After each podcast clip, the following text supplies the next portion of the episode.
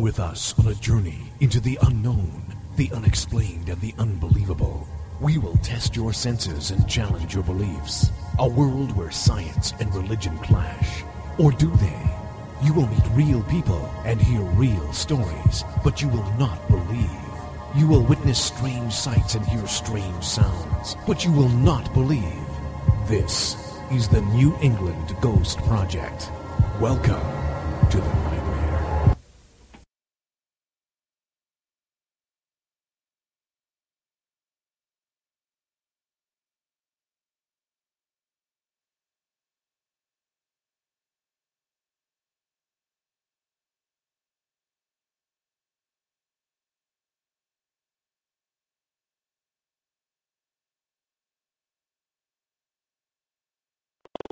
Schools, Next Generation. That was an auspicious start. I heard nothing, not even voices from the dead. So anyways, I am Ron Kolek, your host, the gatekeeper to the realm of the unknown, the unexplained, and the unbelievable, New England's own Van Helsing. And see what happens when Ann's not here, the whole thing goes to hell. And speaking about that, my computer just crashed right in front of my eyes. I think the spirits are having some fun with me tonight. But anyways, uh, for those who haven't seen it, um, we are now broadcasting uh, live on uh, TV, the, the radio show. So it's still broadcast uh, on TogiNet, Pararex, Ghost Channel, and beyond the audio. But we also have uh, a video as well, which is broadcast over the air in uh, several towns and also over the web on the TogiNet site and also the East Bridgewater Community Television site.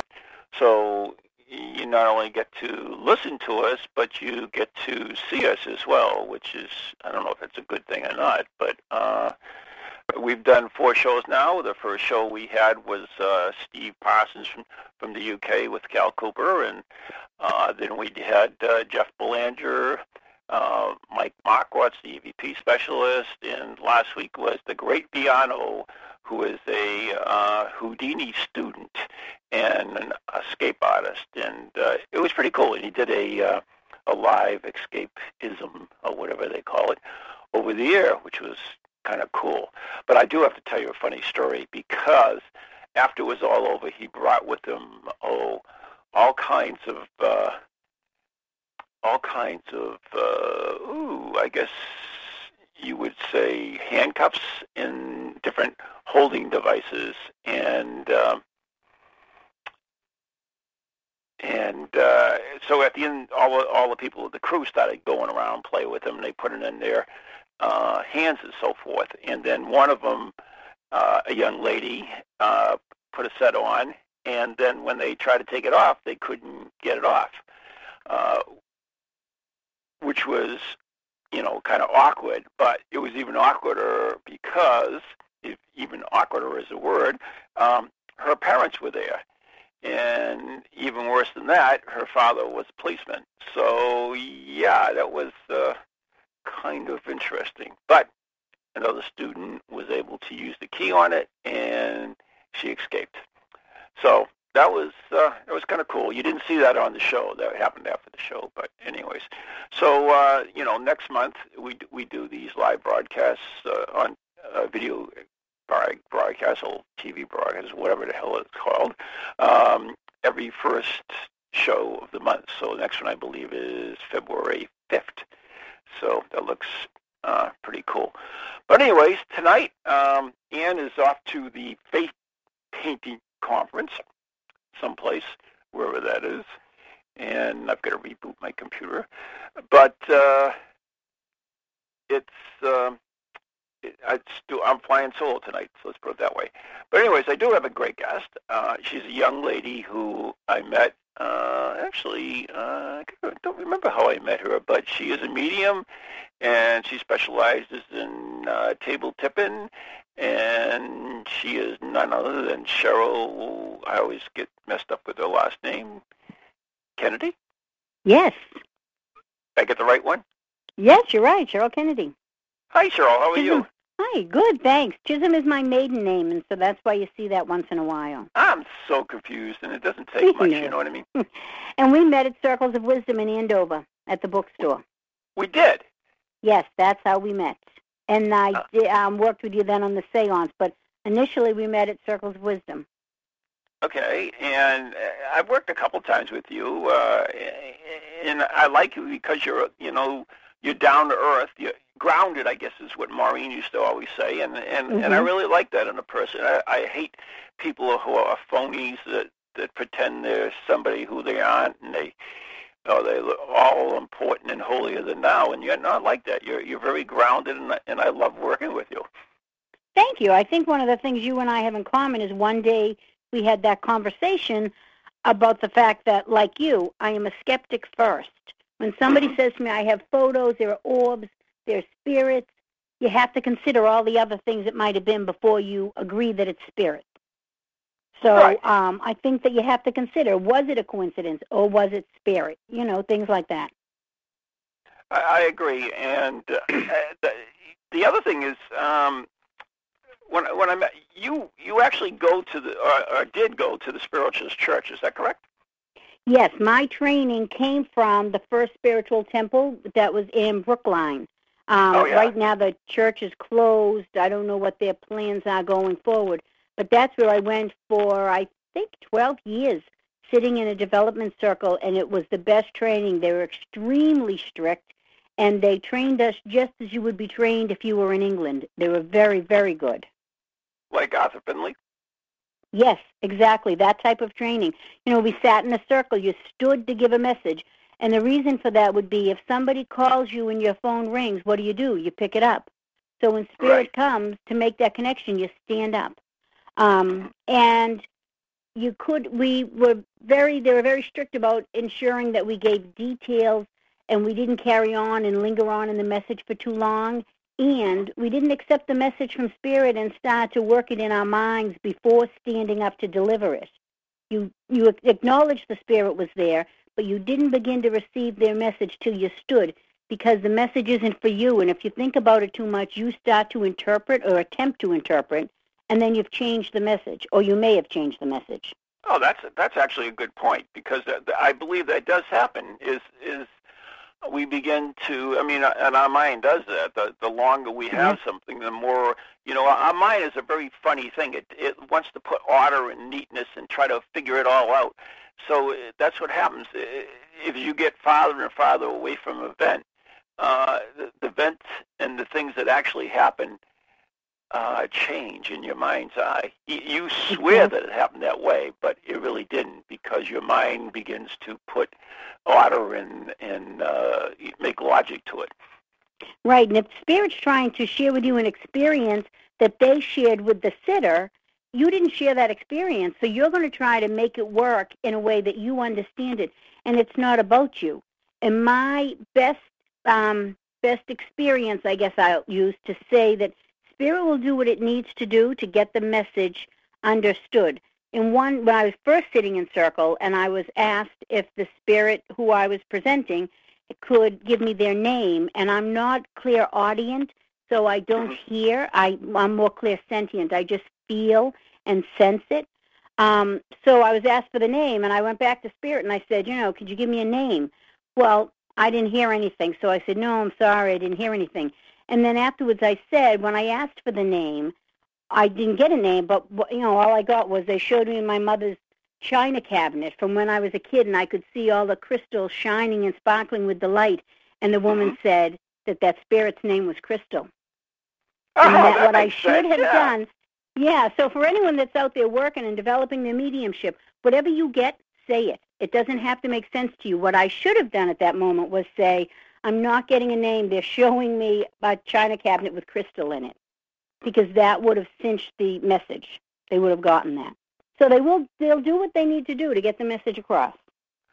It's interesting in that uh, you know I, I have my paranormal study group, which meets at the Circle of Wisdom once a month, every third Tuesday. In fact, next Tuesday is we're meeting again.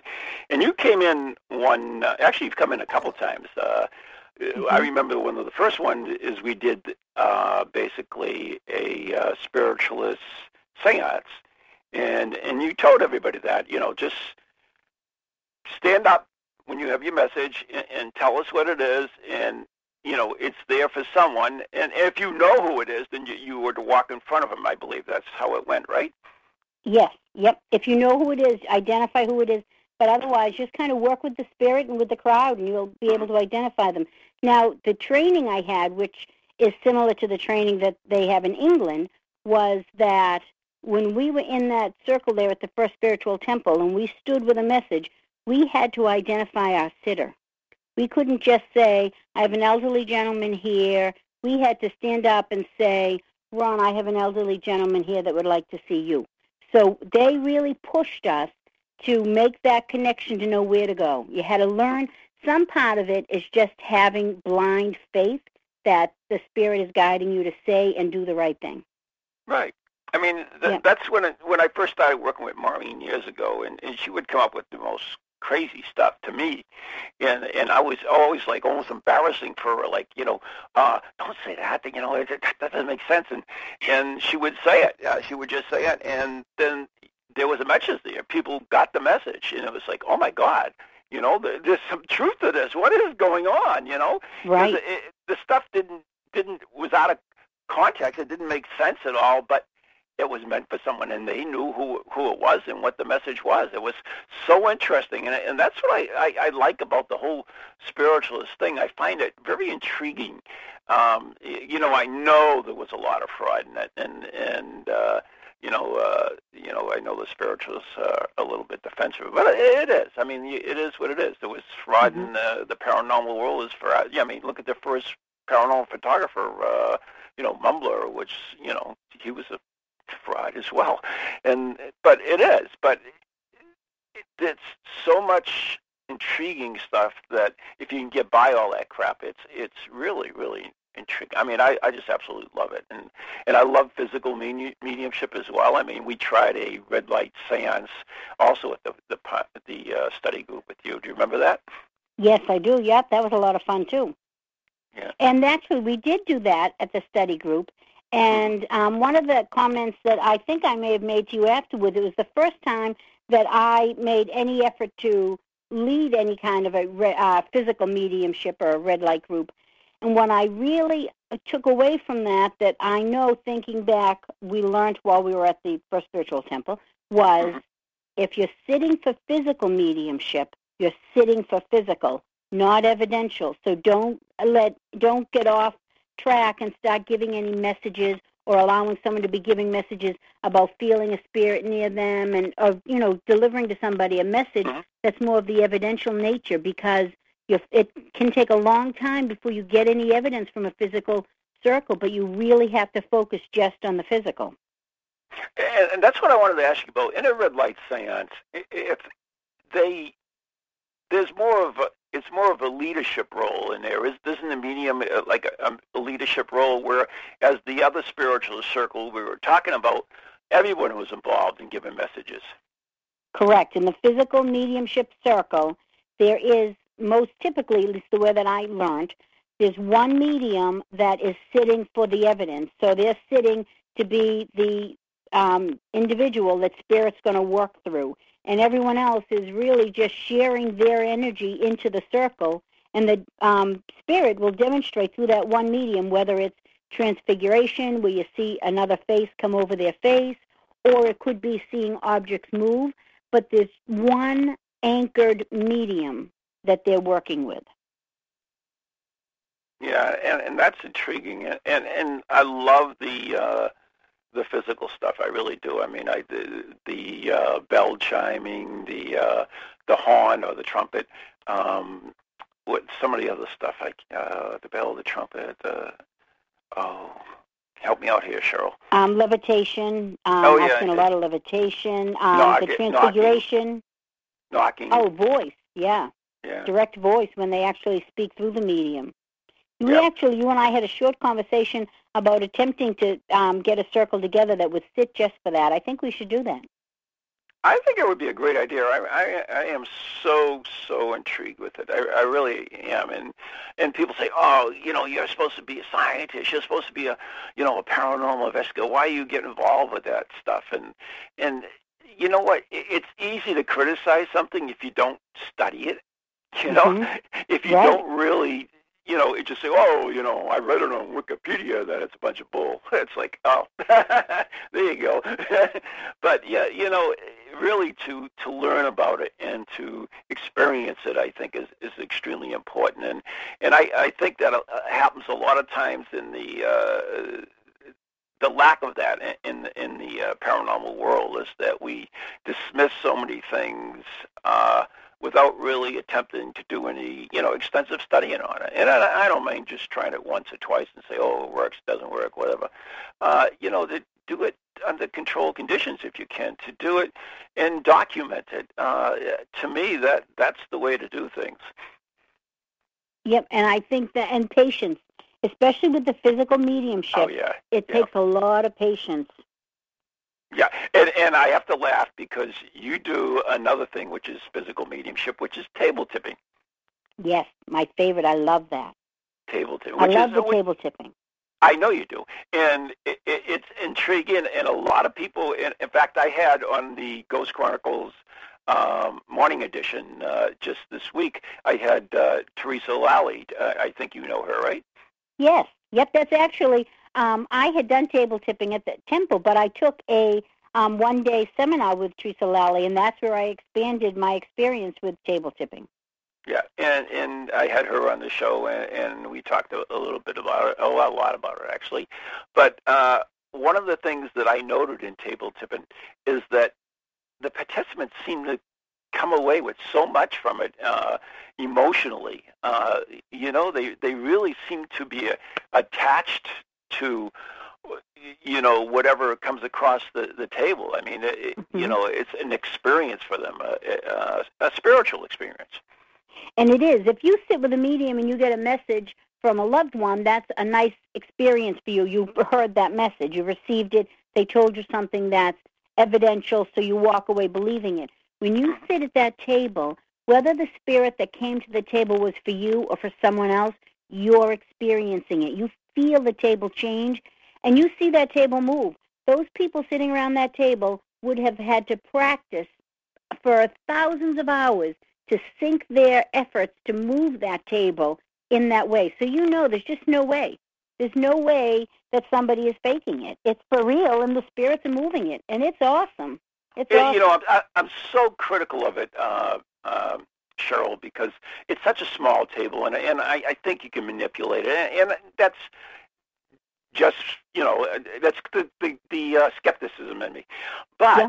you know, I was there one time, and I believe uh, I think you were the one that was doing it. Uh, there were like three people on the table, and you always ask, "Do you have a message for someone?" And the table points to them, and it's usually or hugs them as they call it. It usually goes into the lap of the person, right? And yes. and there was I think three was on the table, and then the table went in between people, and and it did several times, and it and there was a person standing there. It was his first time to the paranormal study group. Never mm-hmm. knew this guy at all, or whatever, and nobody else did in the room. And do you remember this at all? I do. I remember. It's the first time we did the table tipping that I did table tipping with your group, and they want the spirit wanted that guy who was sitting off to the side. He had yep. never been to your group. He had never done anything with a medium, had never done anything like this. He came along with somebody else as a guest.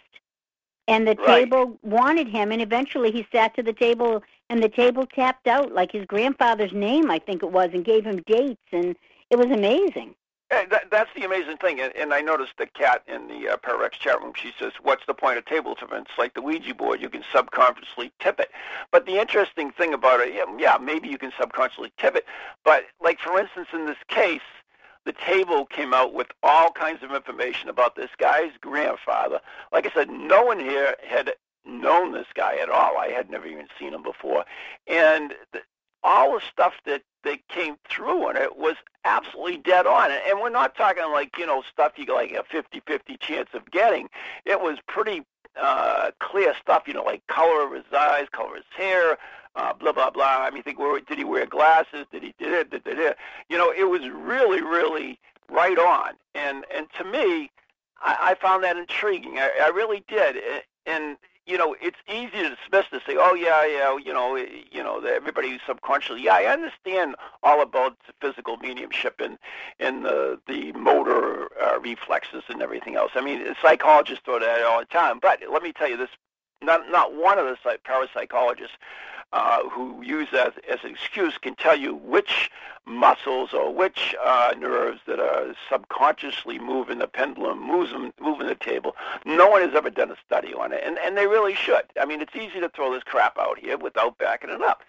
And uh, and you can you can manipulate like i said that's one of the things i've always you, you know uh, was leery about table tipping but when you get an instance like that where, where so much information comes through, and, and it's not well-known information, that it, it's really, really interesting. Yeah, and um, I have to say, adding that somebody said, you know, that um, your mind can make it happen. I right. agree with that 100%. If I work with my pendulum, I never trust my answers because I am so afraid that even though I didn't do it consciously, no matter how hard I tried, I influenced my answer. So if I really have an important question that's a personal one, I usually will ask a friend, ask the, you know, get the answer to question number three, and that way I don't know what they're working with, and they give me an answer. Same exactly. thing with the table tipping. I'm always looking around. The fact that I sit at the table with complete strangers and they give information that I don't know and mm-hmm. you wouldn't know, yet the, the table has tapped out that information. It must be accurate. I wouldn't be. I couldn't guess at it and get it right, nor could you. So it must be spirit. Yeah, the interesting thing is, is you know, Kat's. I, I, she's really a, a skeptic, and and she says, couldn't the guy uh, at the table possibly tipping it?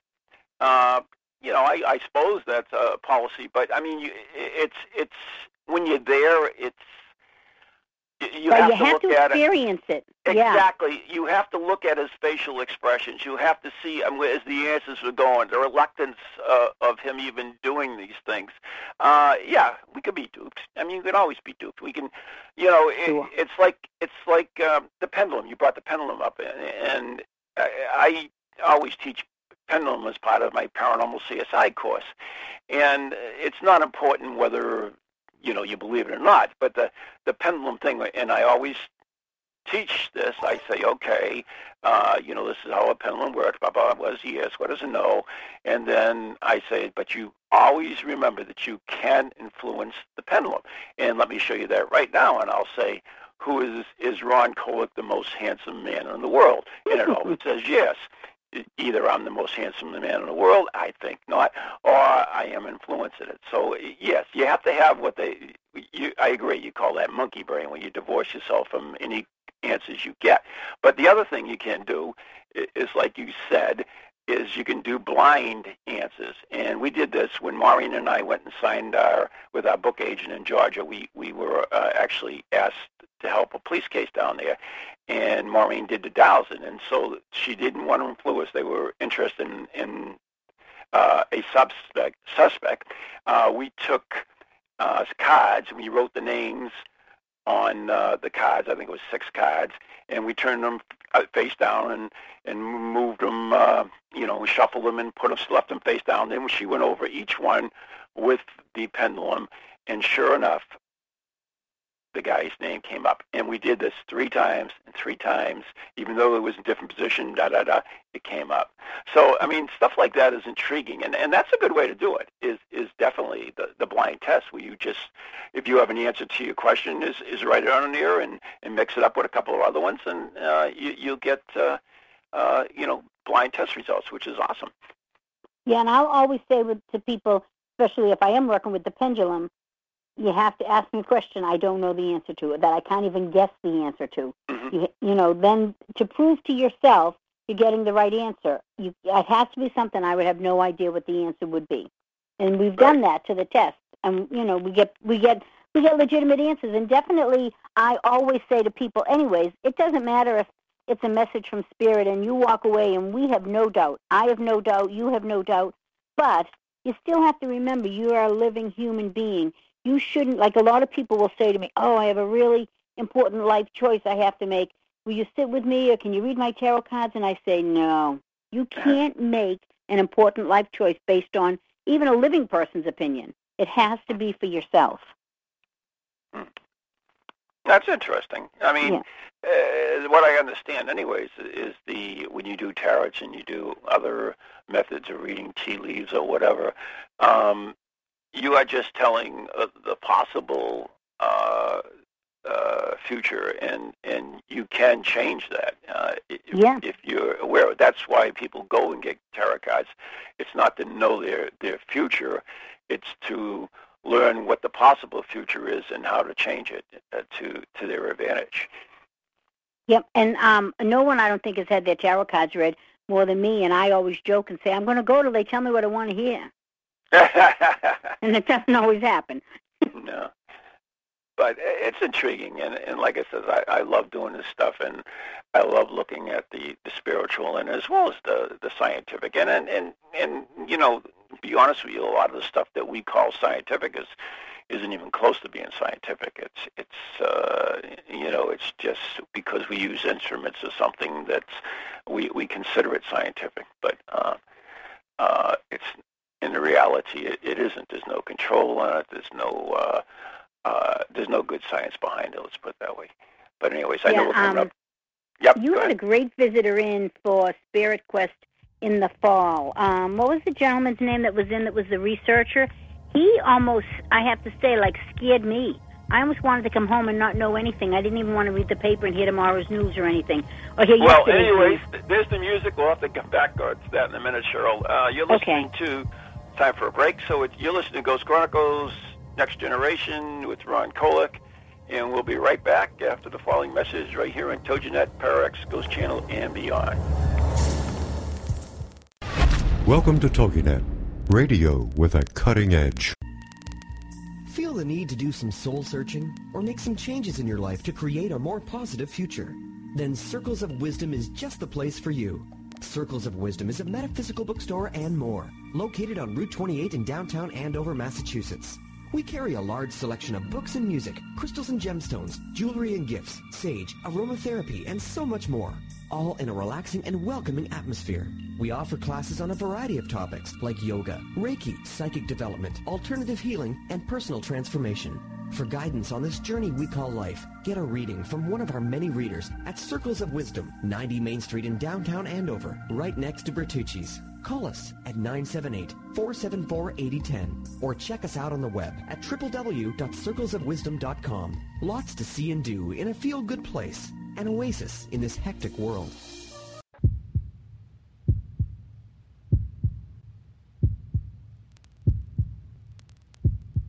And we are back. You are listening to Ghost Chronicles Next Generation with Ron Kolek and not Ann. She's off in a face painting conference. So she does really good face painting and also she does that henna tattoo and uh, at Spirit Quest I actually got one of hers. She did a skull one on me which was kind of cool.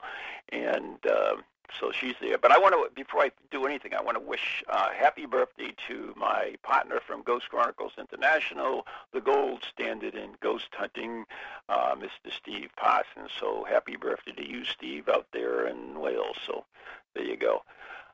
But anyway, uh, we are speaking with uh, Cheryl Kennedy. And Cheryl, why don't you give out your website?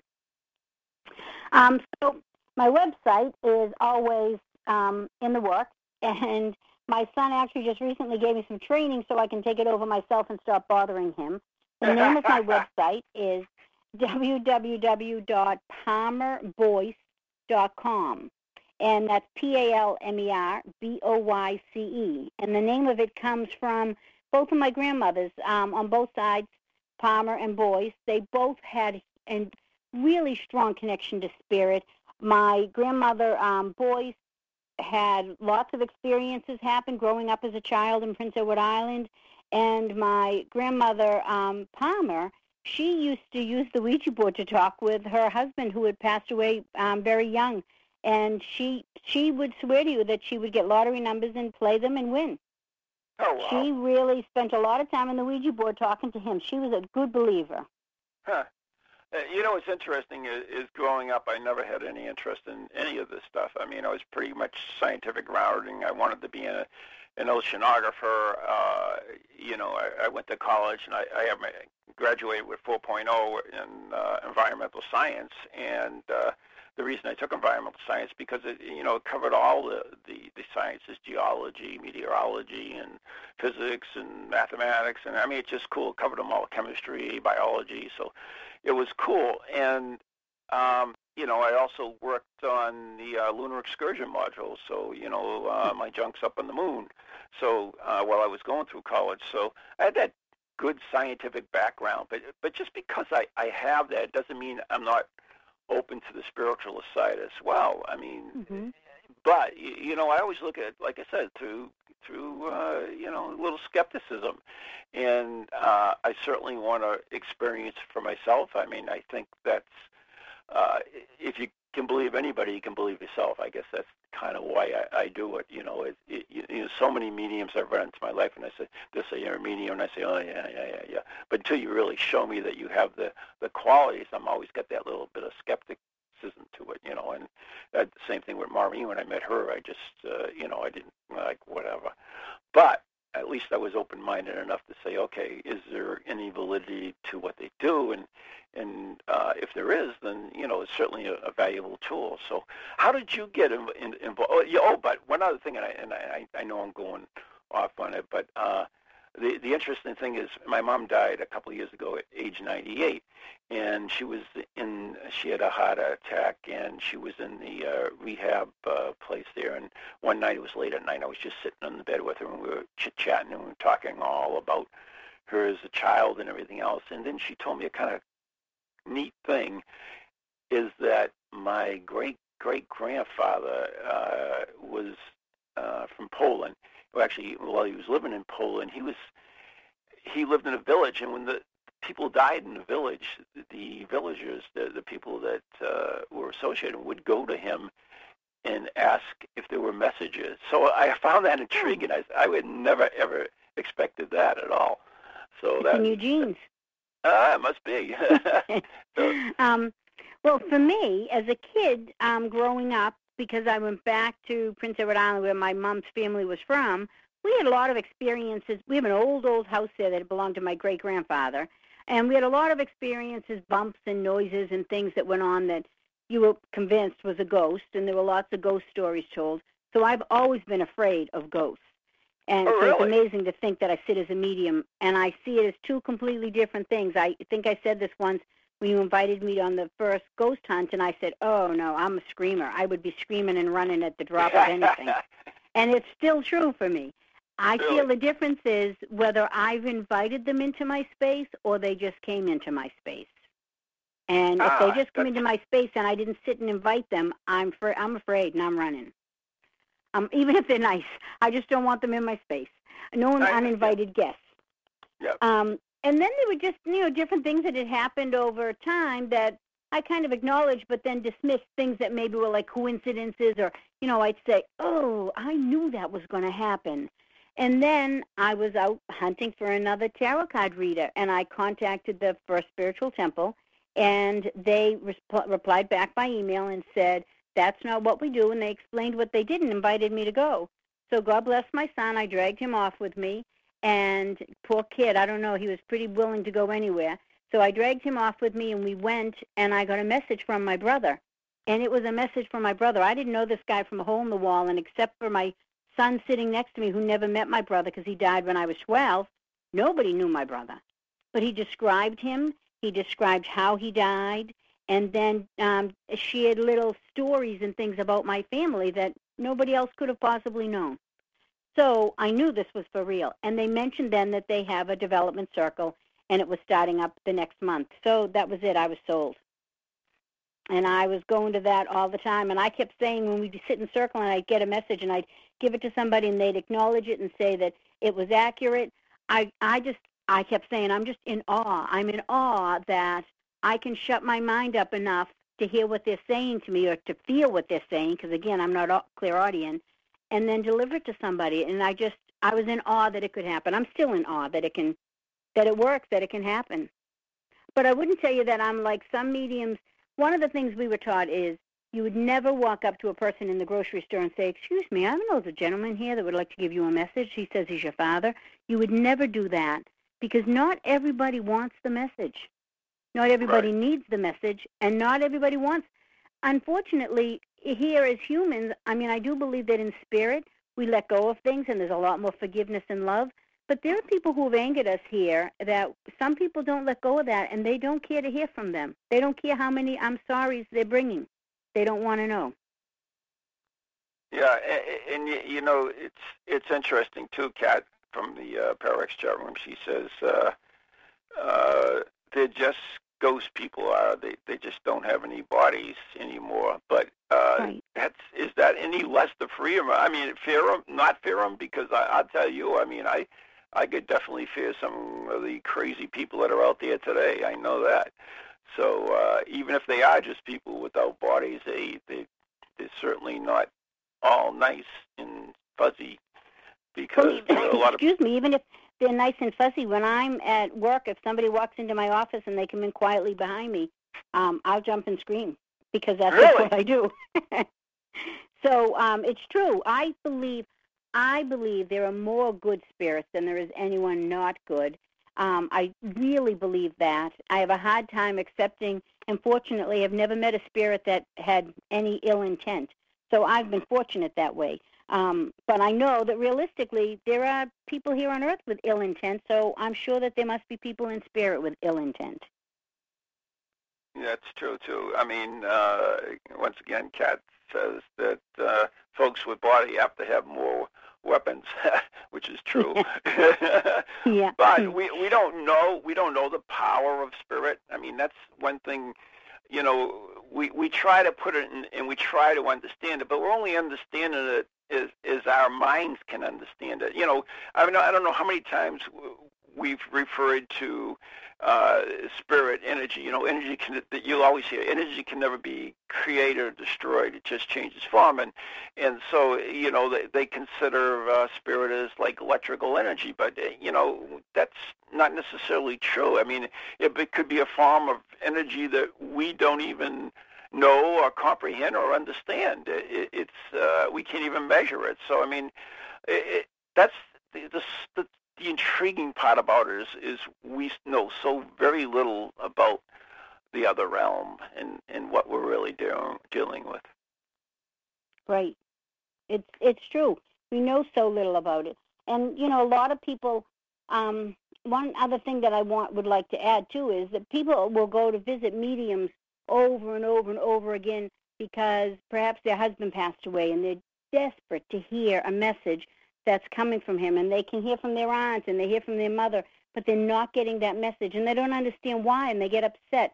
I once sat with someone who wasn't getting the message that they wanted, and what Spirit gave to me to give to them was, you need to live in this life.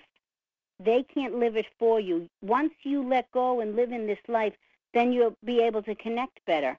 But the concern is that some people can't let go of that person that passed away, and they have to let go and live in this life. Right. I, I agree And- with you. Yeah. and i- i- it's like I said, it, it is so so intriguing. And uh, you also did another event with Mitch. You talk about intriguing, which was the cigarette, the Victorian cigarette garden seance. Do you remember that? Yes, I do. That was kinda Sat cool, inside the wasn't it? big. What kind of a bush is that? Is it a um? Mon, was it a um magnolia bush? Uh, rhododendron. Well, yes, rhododendron. That was Huge. so much it was fun. a it was a tree virtually. I mean, how many people did we have in that that that uh, under that bush? I think there had to be forty people. There were a lot of people. It was a lot. Inside. We, we had chairs all in a circle underneath this this huge plant. Uh, it was absolutely awesome. Yep, that was awesome, and we got some good messages. And then the other nice thing was, um, you know, that afterwards we had tea and um, cookies and what have you, and everybody got a chance to kind of talk and get to know each other and exchange information. As a matter of fact, true. it just reminded me there was a woman I met there, and I keep thinking, how did I meet that lady? And that's where I met her. See. Yeah. so, anyways, that's right. we'll get, we have to we have to take a short break now. We we have to play uh, a brand new uh, Beyond Bizarre from my favorite uh, lady, Vala Ventura. I love that name, Vala Ventura. So, Hmm. anyways, here you go, Beyond Bizarre.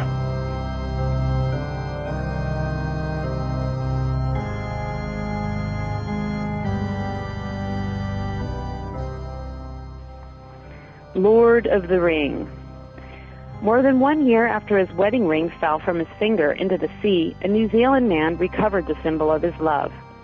When it slipped from his finger and sank to the bottom of the sea, Alakai Tamiope, who had been married only three months, did not lose all hope. He roughly marked the spot and pledged that he would find it. Using satellite coordinates and a prayer, he arranged to dive back in the spot where he believed it had disappeared. After searching for about an hour and a year, he spotted the ring shining through the waters. A fun little fact from Barla Ventura's Beyond Bizarre.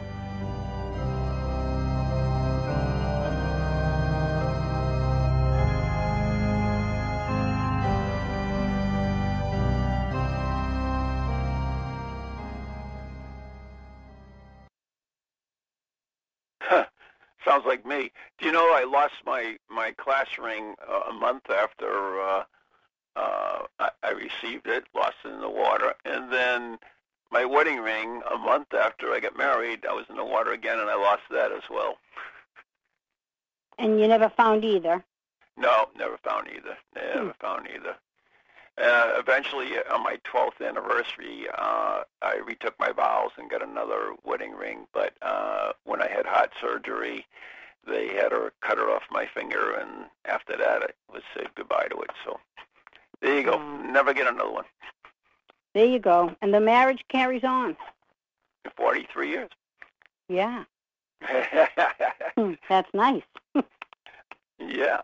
Uh, so, yeah, I, I mean, I find this this intriguing. So, what, what do you have coming up? Do you have any uh, classes or anything?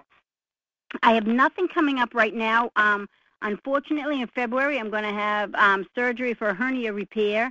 So oh, I, poor thing. yeah, it's my third time, same hernia, third time. Maybe this time it'll be right.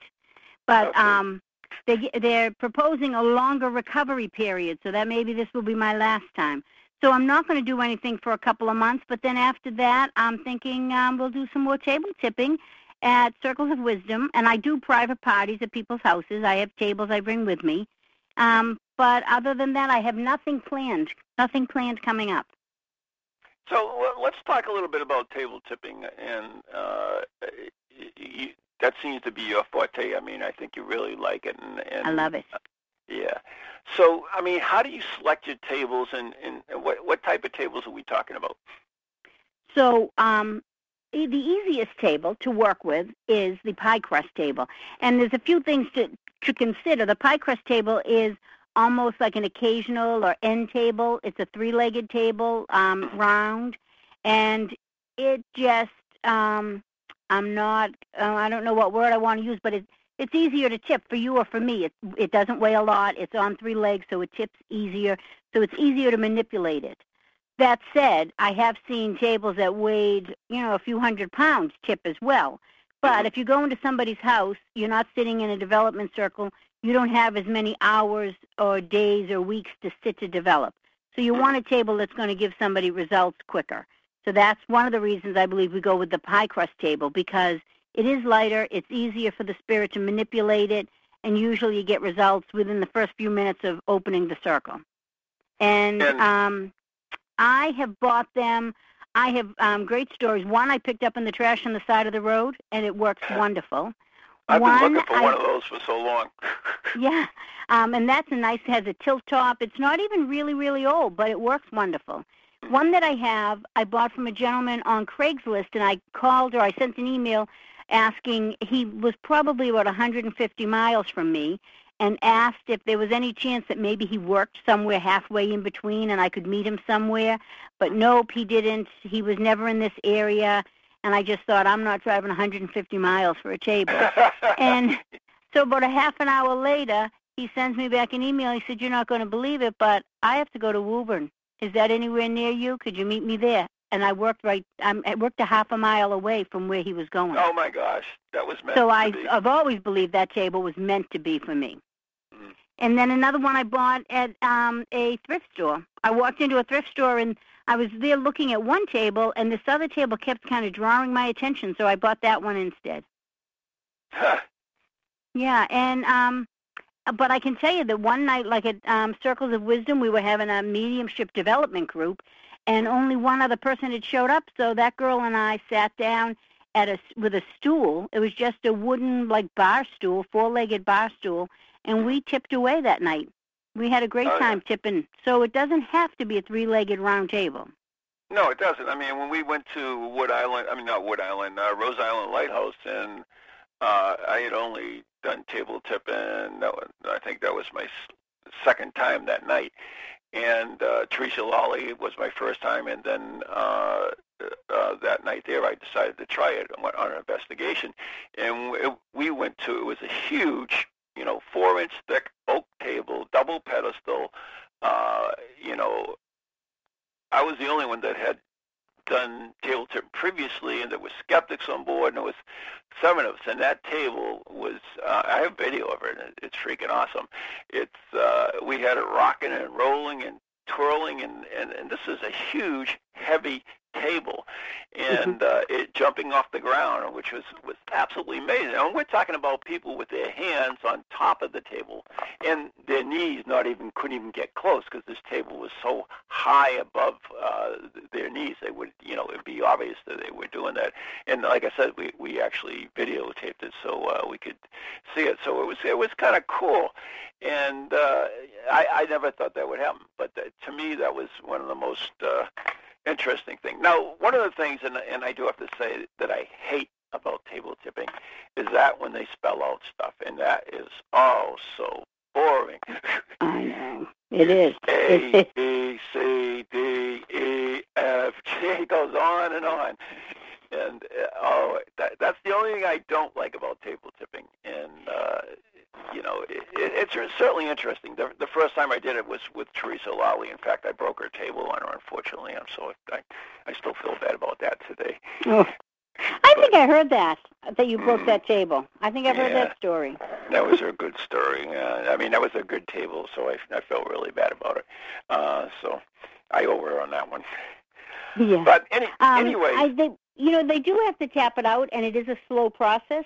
But if somebody is sitting and ta- and you don't have to be a medium to table tip. Anybody sitting out there can table tip. My only piece of advice is always open with a prayer, whether your prayer is to God, to an angel, or just to the the powers that are greater than yourself. Open it with the intent for only that that is good, because you always want to have that that bit of protection your own spirit is going to protect you, but you want to make sure you put out, you're only inviting that that's for the greater good. You're not opening it up to anybody. But when you do this, um, oh, I just lost my whole train of thought. Oh, and they're tapping something out. If they tap, if the message is coming along and they start to tap out L and then O, give them a break and say, are you spelling love? It's okay for you to help out. You know, I mean, those are common words, common things you're going to see spelled because they can use that energy to give you the next word. So, you know, it's okay to help them out a little bit. right. So if if you ask that question, all right, is it love, and how would they respond? They would tip yes to tell you yes. So whatever yes is, maybe once, maybe Right. twice. Yeah, and that's Yeah, probably a good thing to do to determine in the um, beginning what yes is. Yes is typically would be uh, if the spirit was there um, with a message from me and they wanted to say yes to that question, they would typically tip in towards me to say yes. Oh, I see. Oh, that's interesting. Yeah, that's Yeah. very interesting. Yeah. But it's certainly, uh, uh, I'm so glad that I have met you. Like I said, the, the one thing I do like about it is you're very grounded. But so how did you go from, you know, your, your, your background and the spiritualist and, and then actually, you know, getting involved in teaching people? Is, is that a bigger step than just doing it? It is a bigger step, yeah, because um, you know it's kind of hard. Some people learn faster. Some people want to just run with it, and it's really hard to pull them back and say, "Yeah, no, come on back here." And again, I was taught that very strict way, so I had to learn to lighten up a little bit because what I've learned since uh, not being at the First Spiritual Temple and going to many different circles, everybody does it and works with spirit a little bit different. My way might be right for me, but it may not be right for somebody else. And the important thing is that that person had that experience with spirit, whether it was my way or their way, that they walked away knowing, believing that they just had a communication. That's the important thing. But um, the thing that pushed me into doing that was that they stopped having circles at the first spiritual temple. And I went a couple of years of not going to any, you know, any circles. And my friend and I kept saying, we have to start a circle, we have to do something. And somehow um, I got to talking with Kathy at Circles of Wisdom, and that's how I ended up there. And, and uh, yeah, like I said, I'm glad you. Uh, Nate from the chat room, told you in the chat room, says uh, open and close with the protection prayer. Yeah, yeah, whatever you're comfortable with, it, it's it's good. Right. And, for and me, I pray to God, but some people Yeah. don't, you know, don't worship No. the same way, so that's okay. Exactly. You know, I mean, some people like, you know, go with the white light and all like that, and that absolutely drives me nuts. But uh, that's what it is. That's what they like. I mean, it works for them, fine. Uh, but Yeah. you know, it's it's whatever floats your boat, basically. It's the way I Yeah. look at it, whatever works for you, uh, that it's important. Um, so there you go with that. All right. Uh, so if you're going to be going in for surgery, it looks like uh, we won't be setting up any red light seances then, huh? Um, well, um, I would say I wouldn't be available the month of February, but um, or I could be available towards the end of the month to start that. So Mm. we should start talking about that. And I have a few people that would be interested, so Really? I'm sure that somebody would give me a drive. Oh, that's that's excellent. And Yeah. and what we're talking about is is is is for those who don't know what a red light seance is. Do you want to give a, a brief description of it? Yep. Um, there is there's something with a red light that helps to draw the energy in for physical development more so than white light or um, just sitting in a dim light. The, something about the red draws the energy. I don't know what that is. Um, I don't know if you know what that is, Ron, but red light is what seems to draw the energy. So um, we would sit. What's that? It's it's interesting because when I started first working with uh, uh, the, Brian the monk, who was a Franciscan monk, and he used to do infrared photography, and that's more that range uh, where the spirit seems to be easier to photograph uh, than than normal. So I, I don't know what the relationship is, but it has something to do with the the wavelength, I would believe. I'm just guessing, of course. This is not you know absolute truth. Right. And I don't know either. I just know that for some reason it works. So Mhm. we would want to sit in a circle where our intent is to have physical, um, well, manifestations would be wonderful, but I don't know that that would happen too soon. But we could have a trumpet, and the um, the spirit would be able to use the energy within the circle to make that trumpet move. And when we say trumpet, we don't mean trumpet that you see in a band. It's sort of a um, cylinder Like a hearing of trumpet. it's a what do you call that? A hearing trumpet. A hearing trumpet. So it's kind of like um, a cone made out of um, Right. sheet metal, right? Yeah, yeah, it's you, something uh, that's you know, lightweight for them the- to move. Yeah, if you watch The Simpsons, they they mock it every so often on The Simpsons. Oh, I didn't know that. Okay. um, Uh, so that's what that's what the red light circle would be, and the real intent would be for physical mediumship. So there'd be no delivering of messages from loved ones, and we'd have to sit being patient because I know that I've heard it can take a long time sitting in the circle before anything happens. But once things start to happen, it pretty much takes off. It, that's the interesting thing, and I, and I didn't know that myself. Is that yeah?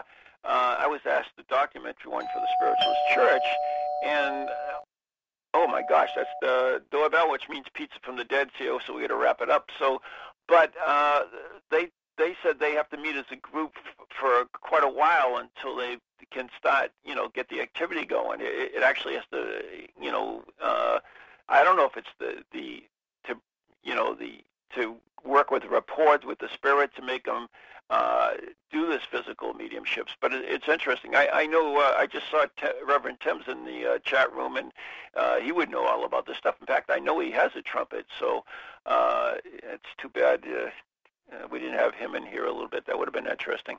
Uh, but anyways, uh, speaking about that, uh, this fall in September, uh, Spirit Quest uh, again. Uh, this time, uh, Steve Parson from the UK is coming back, and also uh, Stephen Scott, who's a spiritualist medium from Scotland. And uh, so we're going to look at. It's called uh, Genesis, and, and it's the beginning, the beginning of ghost hunting. in the beginning of uh, the spiritualist church and how they conflicted at times, and yet they're both looking for the same results and, and, and searching for the same goals. And and so we're going to look at that uh, through Spirit Quest, uh, through the Spiritualist mm. Church and the early ghost hunting of the Victorian age and so forth. So it's it's it's going to be a unique experience, and, and one of the things we'll be doing is uh, physical mediumship. There'll be a, a, lot of that. There'll be workshops and other things as well. So um, when is I'm that going to be? October? That's in September this year. It's I believe the 19th to the 21st. So uh, okay. yeah, so that that looks really good. So anyway, Cheryl, it's time to wrap it up, and I want to thank you so much for coming on the show. It was good speaking with you again. I haven't uh, spoken with you for a while. And anything you'd like to add?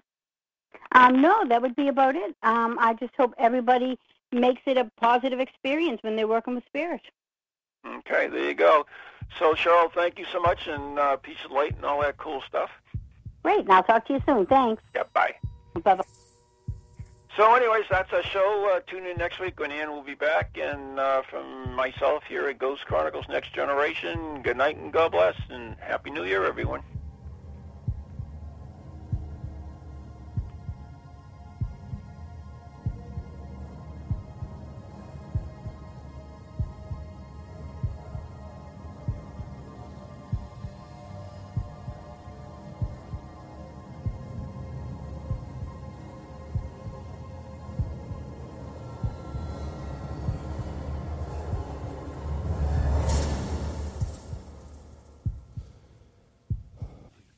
Goalies to ghosties, long-leggedy beasties, and things that go bump in the night.